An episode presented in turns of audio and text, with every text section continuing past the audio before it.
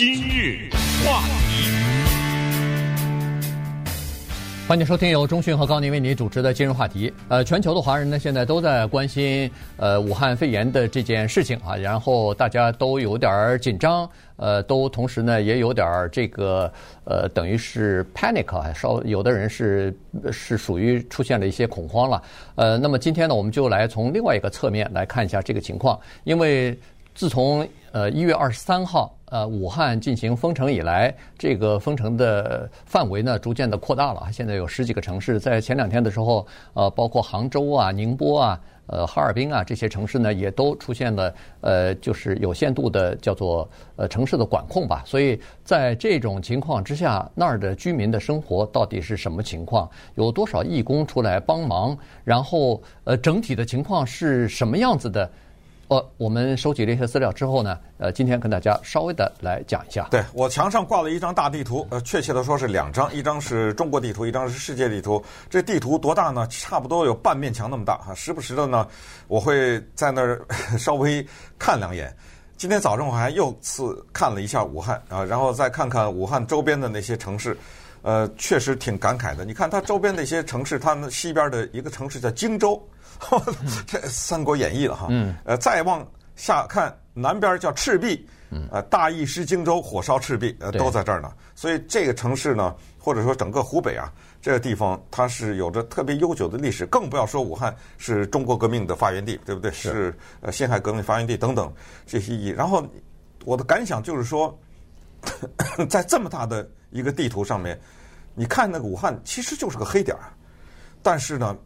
唰的一下就扩散到全中国的那种感觉，你确实觉得还是呃相当的有一种震撼的感觉了。因为它这么一个黑点儿啊，散到北边的什么北京啊什么这些地方，看到人们的货品的抢购了，什么口买不到口罩啊什么之类的，那于是你还是难免的会想，什么武汉五百个人跑了出来了什么之类的，这些都是在某种程度上都是挺空的一句话。它不会归到现实，就是现实是说武汉人不出门了，啊，最好的保护是待在家里。呃，那我那上班怎么办呢？我这每月的工资谁发给我啊？嗯，对。有没有想过这种具体的问题？武汉它不是两个字啊，它跟北京一样，它是有具体的概念。像北京有东城区、西城区、朝阳区、海淀区，它可以切割，切割了下面又有什么这个小区那个小区，你把武汉这么一切割。我们说的都是上千万人的这么一个地方，对，这些人什么叫待在家里啊？那他那冰箱里能吃几天呢？他那东西，呃，什么什么超市里东西都买光了，什么有人什么哄抬物价什么之类。也就是说，在我们看到的那些照片，一张一张的空空的街道和一个一个的新闻说没有人了，大家都在家里的背后，还是有这些需要回答的问题。我要从 A 点到 B 点，那你可以说你不需要出门，你一定要。你我告诉你，就是有人他一定要出门，他不是他故意的，他不出门不行。这么一个上千万人的一个城市，那他做什么交通呢？他坐什么计程车呢？呃，比如如果公共的交通停止的话，他要买颗白菜，他怎么办呢？所以，还是回答这么简单的一个问题，就是人民还是要生活，他有。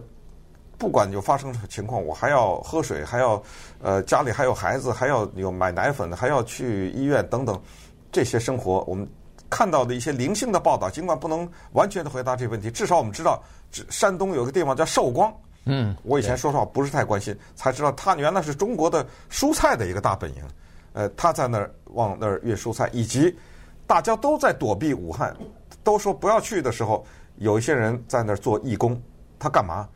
他是计程车司机，他在那儿拉人，而且是免费的。我特别强调是免费的。他也不知道有没有一天政府会会补贴他，但是他现在在做着义工。对，所以这个事情呢，就是说你仔细想一想，哦，封城说的容易，就这么一一句话。但是问题，呃，武汉一千一百万人，他每天要吃东西啊，不光是吃一顿白饭啊，他要吃肉，他要吃呃鸡，他要吃蔬菜。这些东西现在就算剩个六百万吧，对对不对？即使是剩六百万，那也有嗯，这些人他是他是要吃饭的。然后你再扩展一下，全国多少个城市，基本上都是说大家尽量没事不要出来啊，然后然后呃这个防止疫情的扩散啊什么的。所以你看的戴口罩的这些人，那个杭州啊、宁波啊，现在都有具体的规定了。杭州好像是呃两天一户人家派一个人出来买菜啊，这个因为你必须要让人家出来买菜，但是它是有这种规定。那这样一来的话，整个的国家你要保证这些人待在家里头要有吃有喝才行啊，不能说是。没饭吃了，那整个社会真的就要不稳定了。所以这个呢，确实是考验着一个 一个政府的呃这个能力了哈。呃，刚才说了寿光，寿光这个地方呢，是我相信我们的听众朋友很多人也不不知道，在山东，你到这个地方去看，好像没什么了不起的这么一个和其他的农村有什么区别呢？没什么区别，但是呢，它这个地形特别有意思。它很多的地啊，是那种松软的那种滩涂地啊，就是有很多水流来以后流下来的，呃，这个地，然后它把它盖成那个暖房了，大棚。你如果沿着寿光的高速公路走的话，你会发现两边全部是那个就是蔬菜，可以培育各种各样的反季蔬菜的那种。呃，大帐大棚啊，然后塑塑料布包着的那个帐篷，所以所以它就变成了全中国的一个蔬菜呃的基地哈，生产基地。他们往那个武汉运的蔬菜，那就不是什么几百吨，这是上千吨、上千吨、几万吨的这个蔬菜，不光是运到我我湖北去啊，这个全国的集散地，呃，基本上都在他那儿。他那儿有一个很大的蔬菜的批发市场。这个中国把那个寿光呢叫成叫蔬菜的 Silicon Valley，叫成蔬菜矽谷啊，蔬菜硅谷，就可以想象出来，它那儿集中生产很多的东西。那么他们当然有呃库存的一些东西，呃，像什么可以存放的，冬天可以存放的白菜呀、萝卜呀、土豆啊，呃这些东西啊，花椰菜就是咱们说的那个 broccoli 啊这些东西，一车一车的在往。武汉运过去。嗯，呃，寿光这两个字的是寿命的寿，很光明的光。嗯，但我觉得也很像是把东西寿光了。对，所以这个名字挺吉利的，就是说在这儿不管你卖什么都能寿光。嗯、当然这是玩笑，我们还是回到具体的现实啊。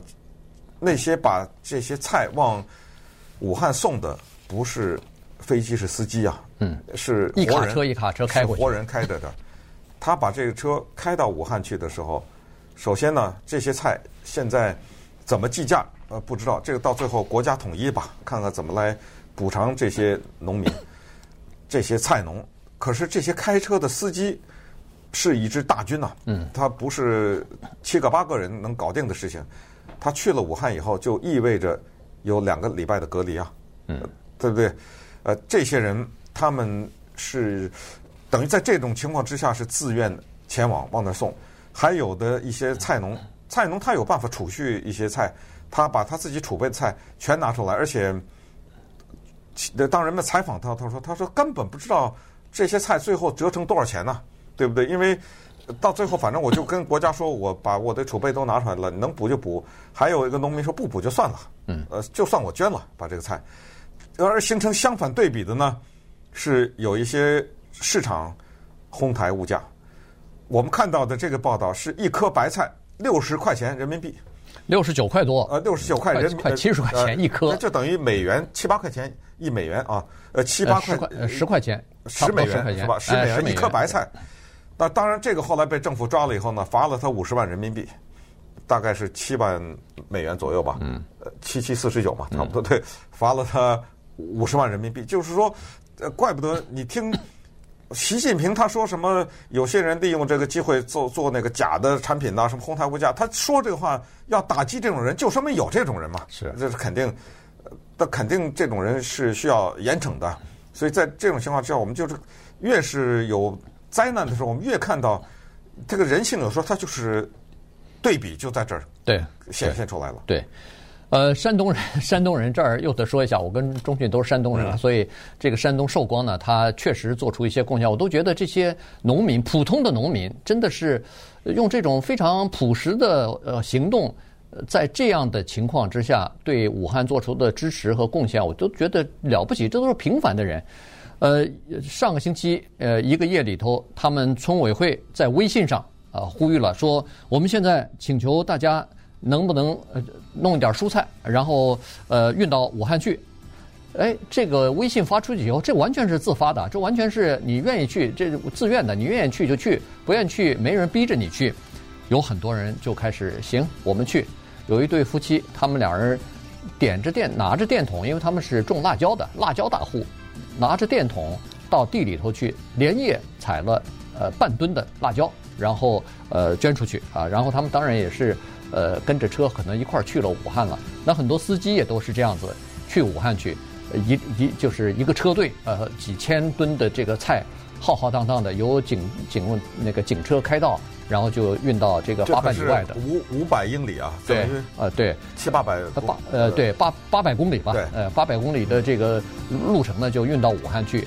他们第一不知道这个菜卖多少钱，第二这些去的司机回来以后全部都要被隔离两个星期，这就意味着他们这两个星期没有办法再赚其他的钱，不能跑其他的运输了，每个人的损失一个月至少是几千美元。但是他们说，我们认了，我们就去呃帮助这个武汉去。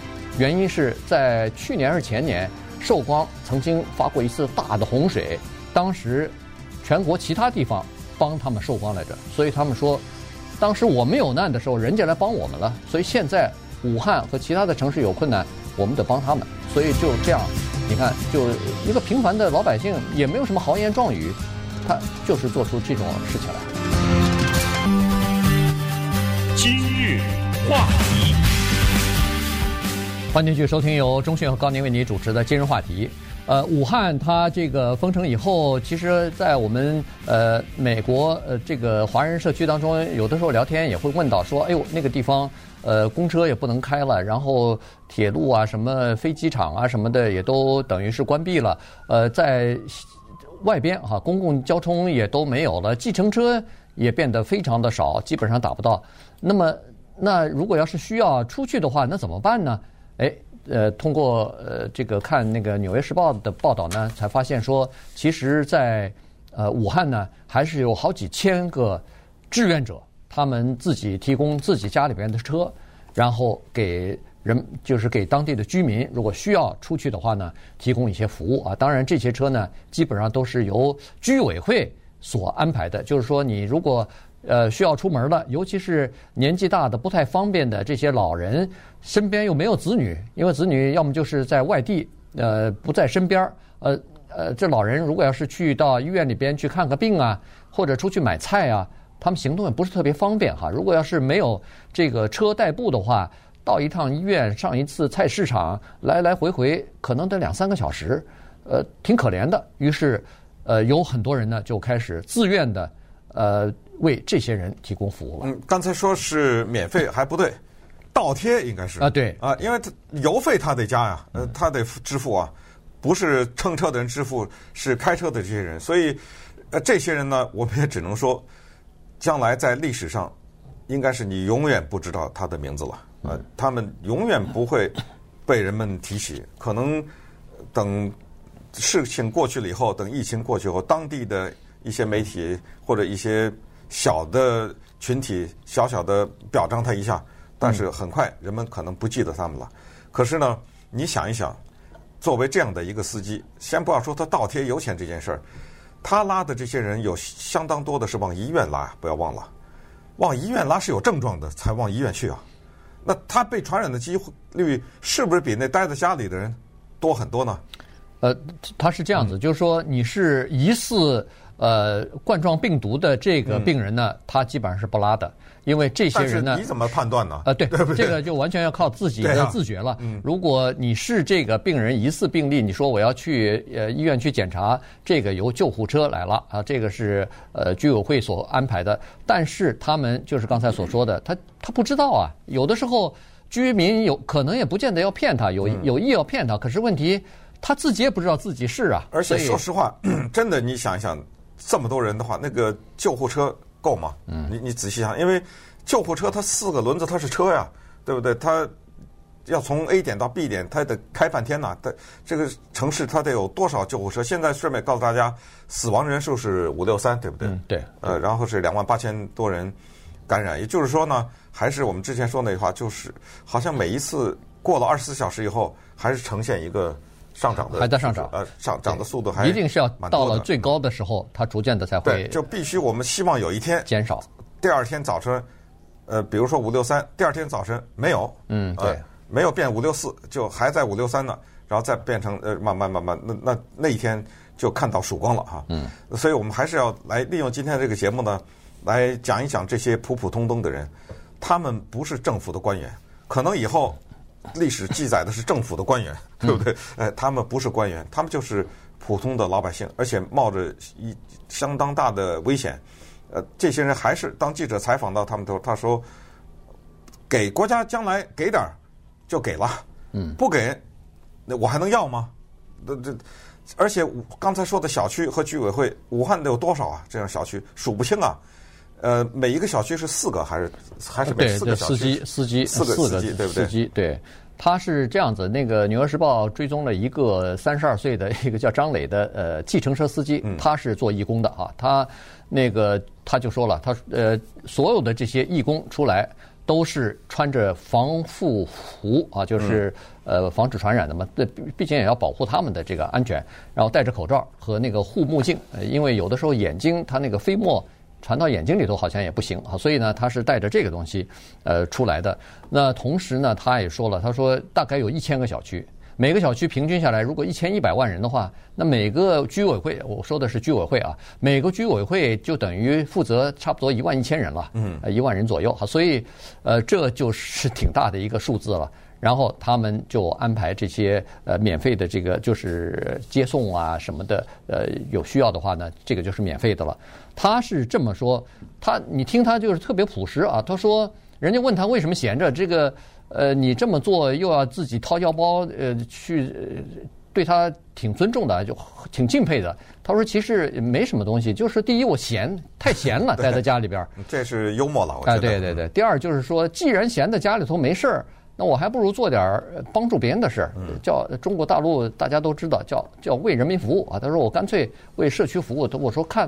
他说：“我看到社区里边那些老人没有人陪同，一个人在街上孤零零的走，确实心里挺难过的，所以他就去呃做这个事儿了哈。他说回家以后，呃，其实家里头家人也不太满意，你你出去好好的待在家里，这样的话可以避免传染啊。你出去以后，他毕毕竟是有这个传染上的机会啊。”他两三个孩子呢？啊，他俩孩子和太太两人住在一起，呃，所以他每次回去以后都要赶快洗澡，然后把衣服要消毒，自己车也要每天都要消毒，呃，反正做所能做到的一切，他基本上都做了。那呃，出租车司机嘛，基本上也都是对这个政策啊什么的都挺有那个呃发表意见的这种呃冲动的哈。他是说，呃，其实也没什么东西。他说有一个事儿就觉得想不通。他说：“我们这些做义工的司机，政府你说不给钱吧也就算了，还不能管顿饭吗？” 他说：“现在我们在报上，在什么哪儿，到处都看到，广播上都看到，说听到，说是很多人捐这个捐那个。”他说：“哦，给顿饭不行啊，呃，让我们每天吃那个泡面，呃，所以他这个这句话其实也挺引人深思的。刚才说了，这些无名英雄，他们不求名不求利啊，以后也没人记得。”我倒觉得居委会或者是武汉市政府事后应该给这些人颁发一个奖，至少是奖状。这样的话，他至少是放在家里头的时候，别人一看到他们在这个危难的时刻挺身而出，做了这些呃平凡的事情，尽管是，但是也是让人肃然起敬啊。